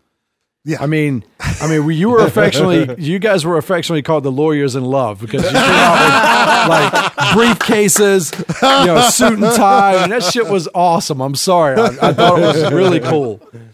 And I mean, the the key, especially if you're coming out by yourself. I mean, you know, one thing you got to think about is you got to you got to create uh, enough information to where a potential person who's listening to you that might be enthralled by what you're about is give them a, a history lesson about your martial art without preaching to them. Right. You know, okay. and that's something that that that some schools don't do. They'll come out and they're like, you know, Master so and so created this in 17, blah blah blah, and nobody wants to hear about you know George Washington crossed the Potomac. Right. So Wikipedia.com. They can yeah, I mean. Yeah. but if you can actually kind of make it interesting and make it kind of fun filled and throw some anecdotes in there, this is good. You know, you'll keep the people interested to go. Well, well, it was created because of this, and this guy had to do that. Like I've heard a Bagua story where a guy was like, he was a waiter, and he was a you know he was you know, a guard for the emperor, and he had to do all these different things where he had to you know. yeah, and he climbed the walls, and eh, I mean, you know, No, no, it's no. a story. but I mean, it probably has some kernel of truth that particular story somewhere. in and there. again, it's Yeah. a story, and it doesn't necessarily have to apply to your art directly, but you could say one of the stories about Bagua is, and kind of tell people, you know, how it came to be. The other is when you show demonstration of technique, people want to be dazzled by how fast and how quick you move when you throw somebody across the floor. And you can say, you know, there's two or three different ways to do this, and you boom, boom, boom, boom, boom, throw them around. That's where you're going to captivate your audience instead of talking it through. This mm-hmm. guy's going to step up and double hand grab me, And as he does, I'm going to redirect his attack and I'm going to throw him out to the left. I mean, Watch carefully. He will emerge from the water with his gorgeous. I'm only going to drop the base once, bitches. I mean, it's, I mean, it's kind of like, I mean, you know, the Fat Boys never went. I'm about to go. They just went. So, I mean, you just you just do just the do it. bass. You just drop it out with your oh, mouth. I mean, nobody Yeah, actually yeah. says I'm about to do anything. So, if you want to captivate your audience, you gotta you gotta just nail it. And and you guys have done that with some of your performances. I mean, you coming out by yourself is also admirable because not a lot of guys got the balls to get up there and do a demonstration by themselves True. you know, and and stand there alone, realizing I am representing this art by myself, and I don't have a student to sit there and go, "You're going to step this way, you're going to do this, you're going to do that," Right. and I give you full credit for that. Well, I looked. uh, You know, I have looked at them as a little bit of a test for me because I don't prepare for them year round or anything like that. But Hmm. you know, for the last three years or so, I I get that call somewhere in January. It's like, hey, you want to come out? I'm like, uh, okay, sweet. And then I've got like two weeks. Like, oh shit, what am I gonna do? I think I, I- I think I may have found a happy medium for myself in some ways because I've realized that part of what screws me up is that I I'm like, okay, well, I want to show this, this, and this from the system. So I take, you know, kind of random stuff or not random stuff, but I, I kind of hodgepodge stuff together and I'm like, okay, I'm going to do this and then this and then this and then this. But then I get up there on stage and there's, you know, and I've been a musician, a lot of other stuff. So there's pressure when you're on stage, hmm. even if it's not making you poop your pants. Yeah. There's still pressure. Yeah, you can't, yeah. you can't, it's like being in a fight. You don't think the same as you think normally. You don't do So every time I get up there. I screw up, but only by the definition of what I was going to do in what order. Yeah. You know what I'm mm-hmm. saying? Mm-hmm. So I've, I've finally decided it's like, you know what? Next, if he invites me back next time, I'm not going to plan it. I mean, I'm going to have a rough plan, but I'm not going to say I'm going to do X, Y, Z. Just get up and do some And this bagua. one- I'm just going to do some damn bagua because that's all I'm doing anyway. Yeah. You know? You're not there to and teach I'm, I'm, that entire I'm crowd. thoroughly comfortable with it. I can, you know, change it up at an instant. But when I try to remember in front of an audience to go one, two, three, four, five, Mm-hmm. then drop back to this, and then put this thing here, and it's not the way we train the stuff, you know. So uh, it that always comes around to bite me. I'd have to agree with you on that. As a matter of fact, I, your exact situation has changed my teaching, and I th- you probably know where I'm going with this. Is that we have in in Northern Shaolin, we actually have demonstration forms. The problem with them is that uh, they're considered advanced forms as far as how you progress within the system. You don't learn it until you're in the system three or four years. I can understand that from one point, but on the other point, I can't because most of like you know it's two guys, it's two man form, two guys doing apps, fighting it out, yada yada yada. It's the form you see uh, that Ku Yu Cheung. There's photos from this form of him doing it. You know the the typical thing with him reaching behind the back and so on and so forth. Well, most of the applications are stuff nobody in the right mind would ever try to pull on the street yeah, they're cool as hell looking movie stuff, but they're not things that really you'd try to pull off. And so, you know, I, I kind of disagree with the system in that it, you don't really need to be an advanced practitioner, you know, it, so long as you've got a good understanding and grounding under you. So what I've done is that I'm now actually this year I'm focusing on one of our demonstration forums with two of my students and we are batting it out all year long simply so that when demo time comes around we have demo material. Instead of me going oh crap what are we going to do? Uh, are we going to do this short form and then this form and then this form? This way i've got bam here's our demo stuff a demo's coming up let's just do the demo stuff boom You know, it so occur- thinking it through helps. Oh dear, that's been my mistake the well, whole you, time. you know, it occurs to me too, especially if you're putting together uh, like a like a solo demonstration. Speaking of movie stuff, a video camera would probably be your best friend no, that's as far true. as it goes. I mean, because you've seen demonstrations before, you know, you have an idea of what is uh, visually what's a good demonstration. I'm sure Yeah. you've seen them before, so that gives you that would give you the opportunity to kind of look at what you're doing Yeah. from the perspective of your audience, basically. That's a good point too. I mean, we train outdoors, so you know, unless we're near a pond, we never have any idea what we look like. Going back to the performance, I mean, you know, Okay. I mean, if you have a hand form, a weapon, and a couple of fighting applications, you balanced out your performance enough to where people can see the balance of your art. Okay. Hand form doesn't have to be very long; it can be just enough to show them the hand technique. The weapon, because people like the flash of the weapons, they do. I mean, it's Yeah, it's also why people are attracted to Chinese martial arts almost as a whole. In the first place, yeah. They love the swords. They love the spear. They love all the different dynamics. Fighting application just gives them a little taste of now there's a purpose. Hmm. We do a hand form. Why do we do it? Because we block, we strike, we redirect, and throw. So, I mean, it, it that can uh, by itself can be its own its own performance piece. I mean, you know, you don't need very much. You just need enough to educate and to make people appreciate the martial art you're representing. You know what I mean? And that's, I think that's enough. I mean, sometimes we go overboard. I, I tend to do that mainly because it's probably my school and that's why we do it. But Right. I mean, you know, I, again, I want people to walk away feeling like, man, I, I came to this performance and I really thought it was a good and fun time. You know, what I mean, and Well, got- every year got a you, little you pack the place out, and there's a lot of people in there that aren't martial arts students. Exactly. They just want to have a little taste of the cultural experience. Good time, and- and yeah. yeah. Go they want a watch a bonus New Bruce Year's Lee what they flick, so to want, speak. but hey, who can blame them? and I, I got to thank you actually um, because I came to you last year uh, and and asked you for some tips, and you you mentioned basically that same exact thing, and that's basically why I did the straight sword this past year is because I wanted to up my game, and and that seemed the best way to do it, and I think I got a better response kind Yep. of from the crowd this year. Yeah, and it was good. I mean, it was very well done. All right. Well, I think we've tackled everything we need to hit there, unless anybody else has anything else to throw in. I think I think that's good. All right. Well, we're going to move along into the media. Oh, no, wait. We're not. Judy Chop, Craig. bar, tits, and you. Sounds like Sounds a good like fun, combination. Put it all together and you have Bartitsu. No joke. it's actually more than just a combo of bar tits and you, but it's an older. What else is there? That's Hooters, right? True. Herpes, I'm assuming. okay. on a good night.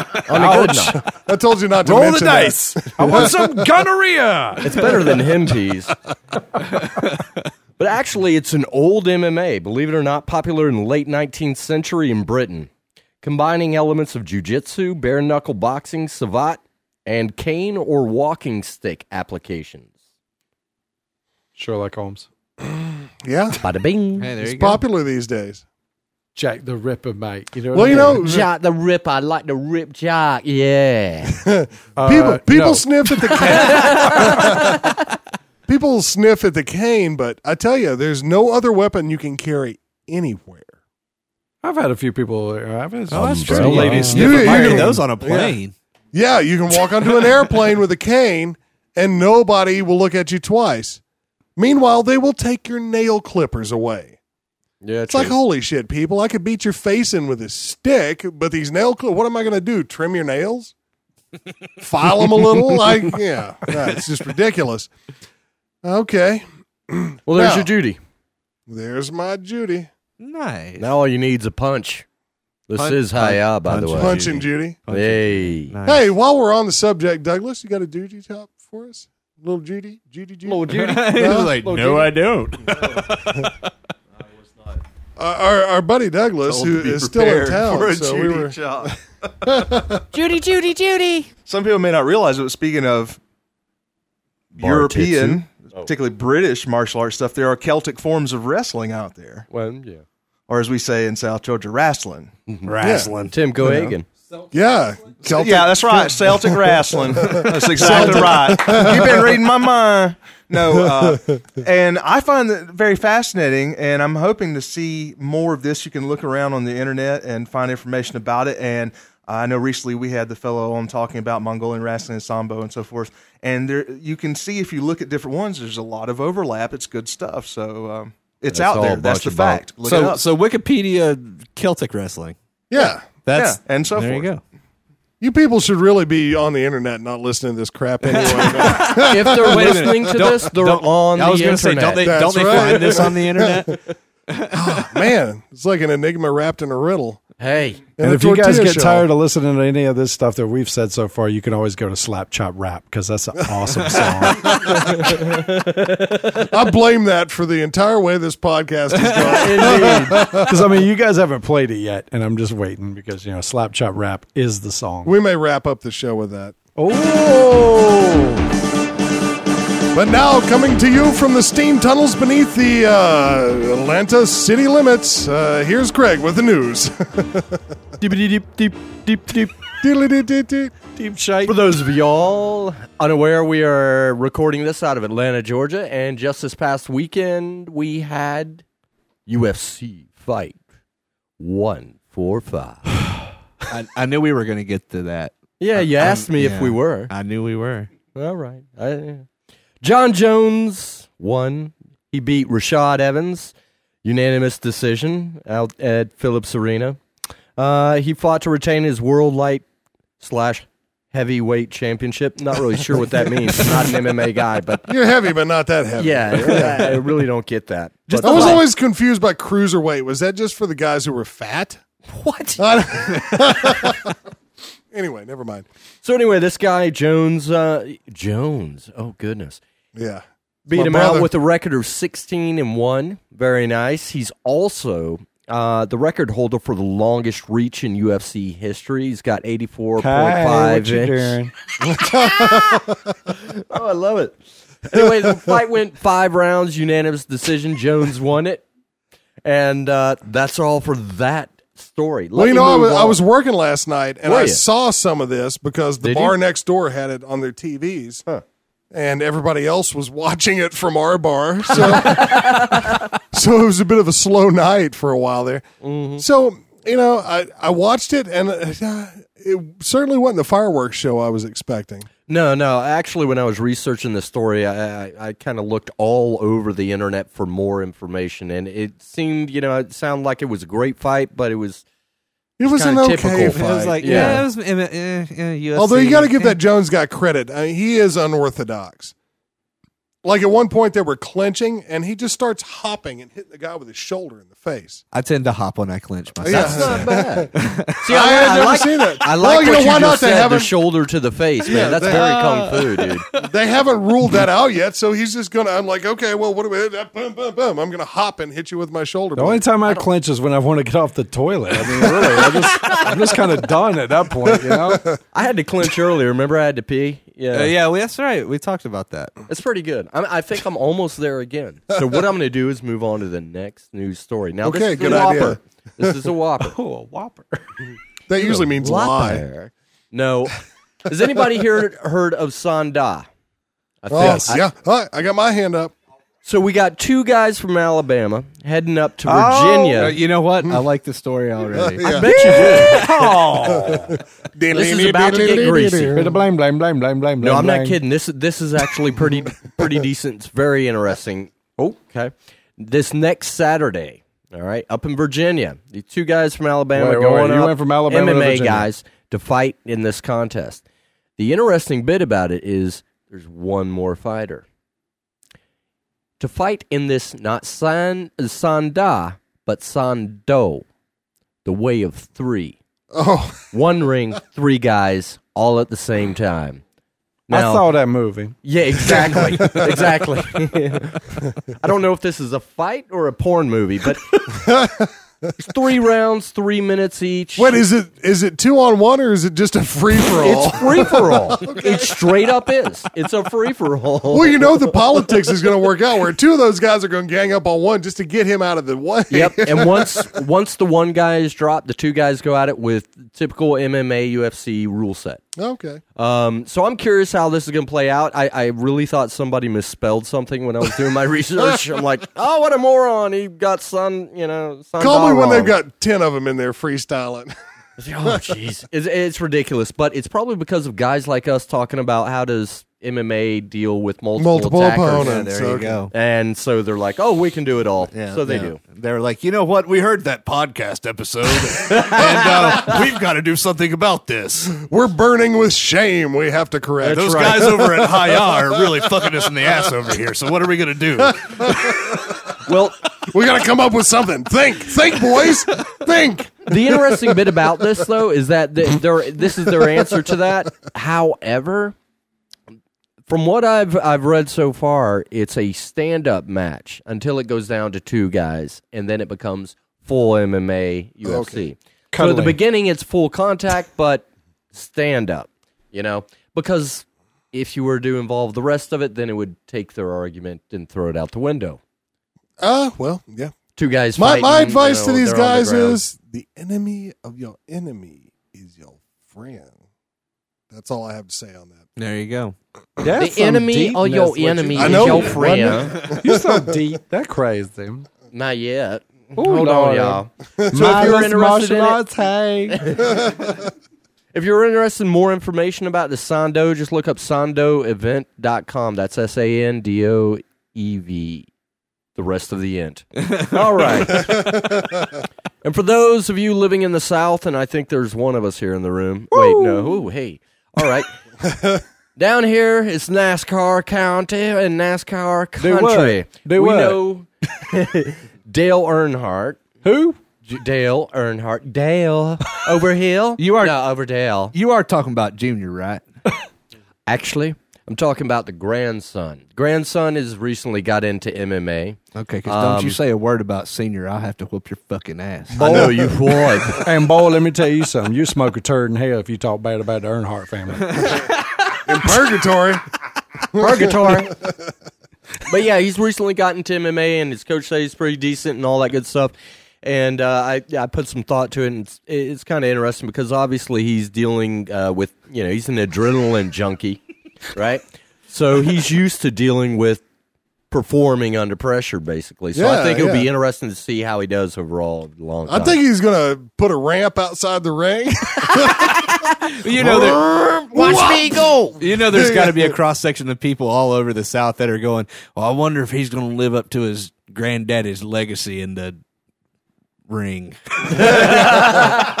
I mean, you know, the the referee says, Well, "Go, actually, let's fight." and the guy NASCAR just is a running ring, around bro. in a Well, uh, circle. you know what? NASCAR is a ring, It- it so is it's a all ring. the same. It's It like is a ring. relevant in some kind of Zen Buddhism kind of way. Yeah, yeah, They're going to say, just turn left, son, turn left. That's all you got to know. Go fast, Boy, turn that's right. left. That's right. We ain't You got don't no forget corners in this loop. Get out of that corner. it.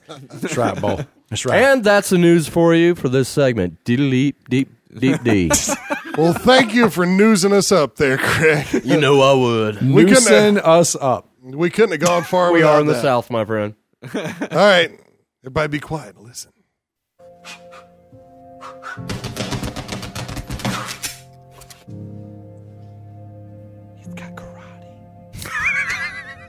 He kissed the baby.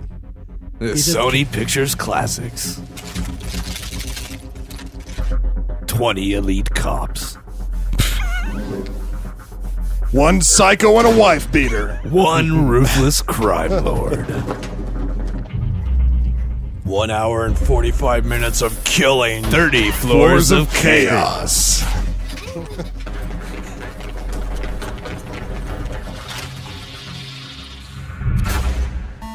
Night Walkers. Good morning, everyone. We have some guests trawling the halls today. Now go to work Dan jangan lupa bersenang-senang. and please enjoy yourself. From the company that brought you Crouching Tiger, Hidden Dragon, and Kung Fu Hustle. Never mind that this movie's not like any of them.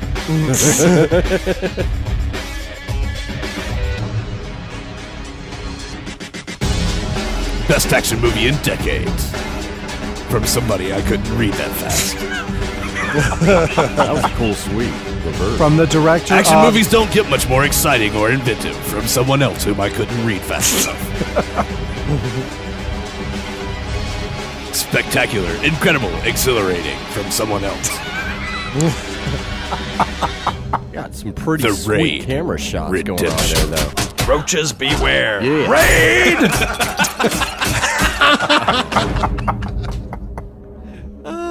That's good stuff. oh man. You know what?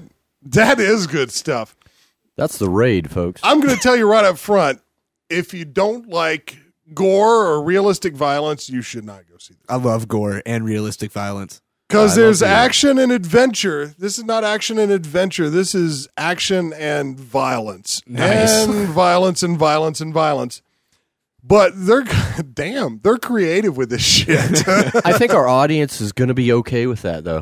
I hope so, because I'm okay with. But even I, I got to tell you, this thing is so over the top in some ways that even I was sitting there. I'm like, God damn! Flinching. I love watching martial arts and I love watching violence because I'm just built that way. But this movie is exhausting me. I mean, if you're somebody who likes a, a kung fu movie that has a love story and a plot and I all don't that care other for any of stuff, that shit. I mean, there's a little of that in there, but holy shit, man! They, t- Just I mean, nonstop. there are some kills in here that are unbelievable and like something I've never actually seen in a movie before. Okay, one guy working through a hallway of thugs. He has uh, a police tonfa style baton and a knife. And he proceeds to stab everyone in the neck and and and, and hit them with his thing. And it's it's portrayed realistically. Now, when I say realistically, I don't mean any of this shit could actually happen that way. Yeah, For life what- doesn't really go down like it does in the movies. I mean, no part. matter how badass you are, and they sort of nodded at this, like he was exhausted after he did this and confused and whatever. Mm-hmm. But you know, the, the like it has certain martial arts movie tropes, like the the lead actors, uh, good, both good guys and bad guys, can take way more punishment than any person Oh, ever of could. course.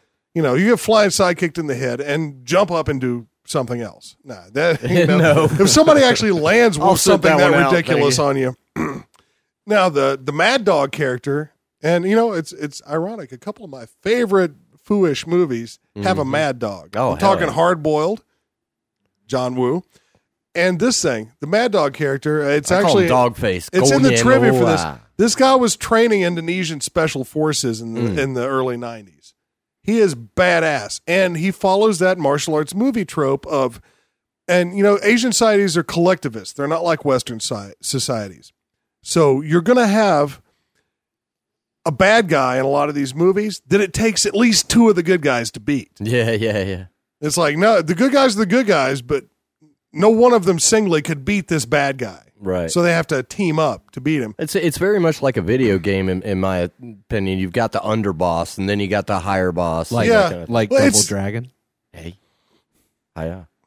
Two guys. We're, we're gonna the- let Douglas have the mic for a minute. with the, with the he- dragon doubling. yeah, I was going to say in that same video game uh, string of thought there, I found it very like a video game. I don't even play a lot of video games, but watching it because of this singularly absurd concept that they go into this complex, this big apartment complex, and have to work their way up through levels and defeat various bosses, and you know till they get to the ultimate bad guy. they did have a decent explanation. oh, for that, and they though. did a very interesting explanation. Yeah, so yeah. it it it could which have, we won't spoil. right. I'm assuming it's something better than. Uh, no, man, that building's always been that way. Yeah. You can't walk in that fucking place don't go in there. you go in there ready to kill No, 600 it- fucking people it- before you can get out. It, it involves dirty cops, It and happens. I- I'll spoil this much. Once they get in there and they realize everything's gone assholes and elbows, there's uh there's no way they can call out for help because they're not supposed to be there. right, right, which So, is an interesting setup. Yeah. Um, the whole thing would seem uh, on the surface almost like a grindhouse kind of setup, but as you It say, is. once they get into it,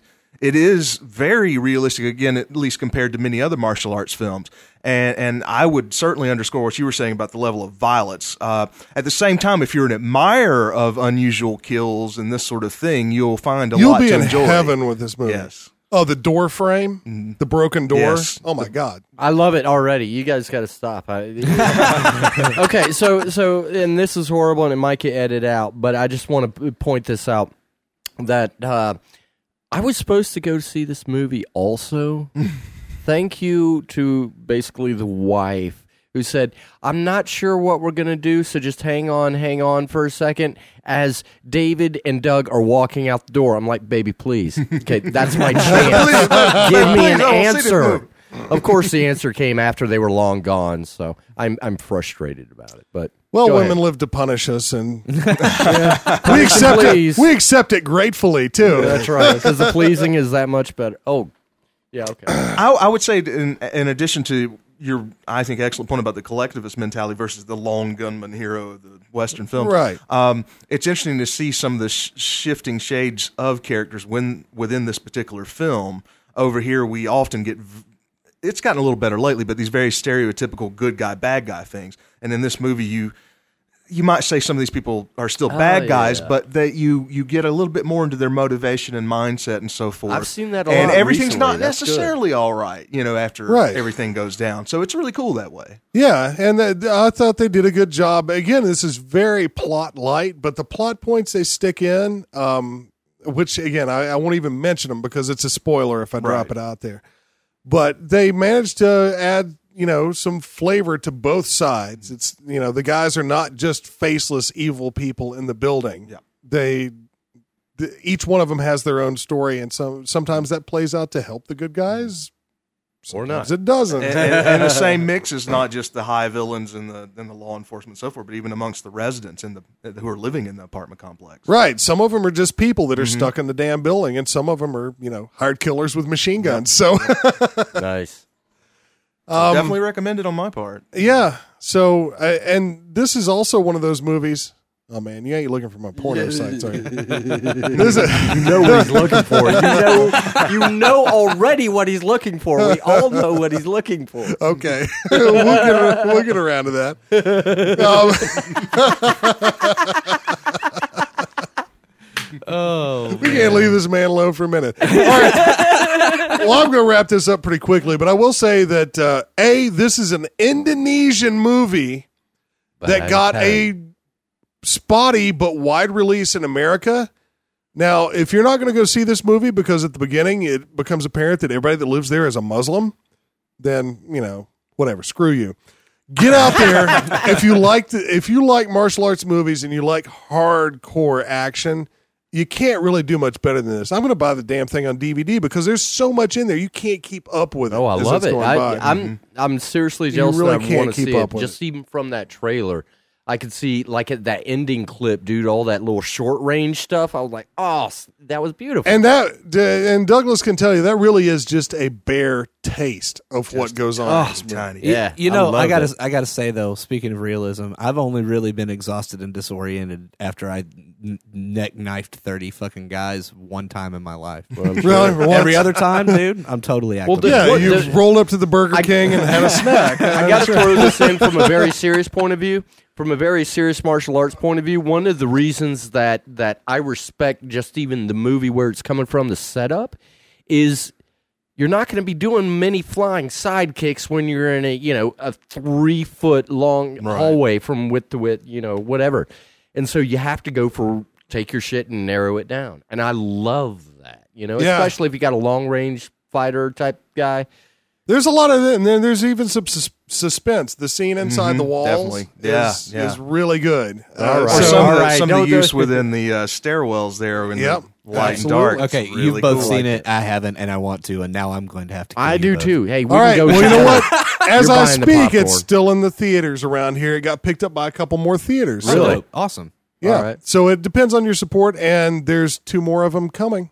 Check it out, y'all. I was wondering the about that Raid with- Redemption. There's The two more Redemption. The reason they hung Yeah. the redemption title on it, it's it's was originally called the raid, and and and Indonesian dialect, the, the actual title was something like dangerous mission or something like that.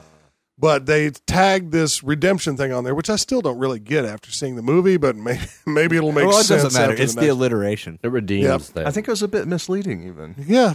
Yeah, considering, but in a good But- way. But now we have a special interlude from our special guest. Go ahead, do it. You want to do it? Do You know it. you do.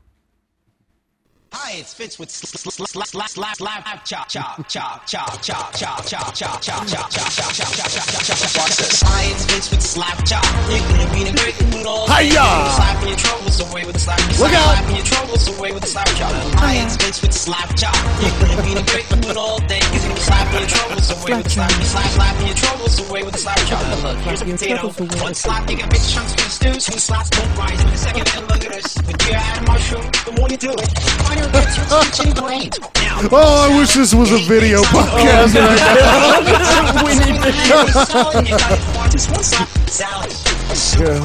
Put some tuna fish in there, baby. Oh, boys like the tuna fish. Stop having boring tuna. Stop having boring life. Add this tuna like this. Now you get the Stop have a boring wife. All right. I'm gonna have to stop you there. Stop have a boring wife. So that's the slap chop, That's some folks. tuna fish. Look it up. It'll be in the show notes for sure. All right. Well, this has been a drunken and ridiculous episode of Hi Ya, the martial arts podcast. I've enjoyed it immensely. I've had a great damn time tonight. It's a much better, much better time than I was having when I woke up today. yeah. And so, if we said anything that offends, uh, we won't remember it tomorrow. So Good. Don't, don't We're blame us. glad we offend you. Now, before we go, there's a few things we must do. One of them is we all need to be quiet and take a deep breath and listen to this evening's martial arts quote. Give it dulcetly. Yeah, dulcet up your tones there, and The let us sound have of it. one hand clapping is masturbation. Dear That's the God. sound of one hand fapping. Okay, fine. To become a champion is not so very difficult, really. What is extremely difficult is to remain one. Aldo Nadi on fencing. nice. Mm-hmm. You slipped in a Western martial. There arts you go. Hey, Do All you? Westies out there, there you have it. Do, do what? Do what? Do what now? D With what? With whom and when? D W W H U T do what dot com. MR ducks. Oh wow. Okay, well, I want to thank Gary Mitchell, Sifu thank Gary you, Mitchell, thank you, thank you. for Sir, coming in here and drinking all my damn beer. Well, I'm sorry. Blame my genetics. It's all their fault. That's true. Guys, I've been honored. It's fucking awesome to be here. You guys are I love what you're doing. Keep it up because I mean martial arts teachers don't get it always get a chance to, to say their thoughts and, and feelings about what they do and you guys are giving them a voice and that's that's commendable by a hundredfold. So thank you guys very Well, much. We want to remind everybody that we may be masters, but we have feet, shins, and probably knees of clay. So We also have okay, put that away. if you want to know what's under the kilt, All you got to do is lift. Um, lift and Got sniff. three Scotsmen in here, so Lift So- and sniff, baby. Lift and sniff. So lift and snip. if you're willing to at this point, why don't you go ahead and tell the audience where they can Drop reach you? Uh, what, what's your what's your You information? know, after is? this podcast, I don't know if I want them to contact you might as well. We're going to put it on the website anyway. yeah. Uh, we're www.chiheng.com. Our email address is chiheng underscore us at yahoo.com. Sweet. All right, there you have it. Uh, I want to thank Magnificent Jay for pulling another one out of the hat, Indeed. quite welcome. Thank you, keeping Jay. us all regular. I want to thank uh, Douglas. Like Ex-Lax. He's in a Keeping holding pattern. You Thanks are for the coming back fiber in. one of this podcast, brother. keeping us regular. Doug's the been lucky enough to Metamucil of here for martial arts. episodes. Yes. we appreciate it. All right, yeah. Thanks, Doug. Uh, Craig, my co-host, as always. We're going to snuggle, punch, Oh, and yeah. whatever else later. Don't forget to check us out at highpodcast.com. Hiya! H-I-Y-A-A That's right. podcast.com. Uh, you can send any um, questions or comments to mailbag at highpodcast.com and check us out on Facebook. Yes. Do all Absolutely. those things and And, uh, you know, maybe we'll do something you actually want to hear if you tell us what it is. Exactly. You guys got to communicate with us. We got some, uh, you know, we hit uh, on this a couple episodes ago, but we've got some contests in the bag, We got prizes. We got all that good stuff. Yeah, but and we're we know we saving the we're saving that until we know we have the numbers. exactly. So Now, we uh, need you guys yeah. to to get public with your feedback. Tell your friends. Participate. There's something on the Facebook page right now. I want to know what Hi Y'all listeners want to be called. We actually have one suggestion. We already. did have a suggestion, and it's one we thought of ourselves, but you know, it's a little narrow. Yeah, I like yep. it, but it's a little narrow. It is in Kung scope. Fools, come on. Yeah. But you know, other podcasts, Caustic Soda has the Soda Jerks. right. FrogPants Studios has the Tadpool. Oh, we need nice. we need something pithy and elegant to call. Don't come you, up with something easy like listeners. the choppers. Come on, use your Yeah, mind. yeah. Use your creativity. Yeah, because we can't do it, so we need your help. so thanks for the feedback. We're glad to finally get some. And on the count of three, everybody, one, two, three. See ya! I like. Oh, I thought we were just getting started. Oh, we are. slap chop.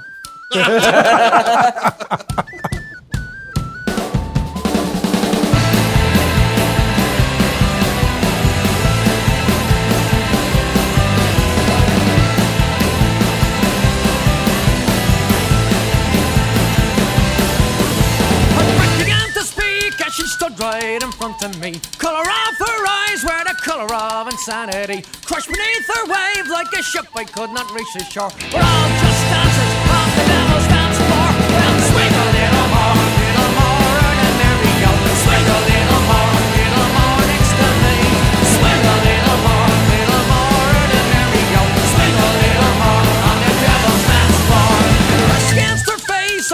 Her insecurity. Mother had been a drunk, and her father was obscurity. Nothing ever.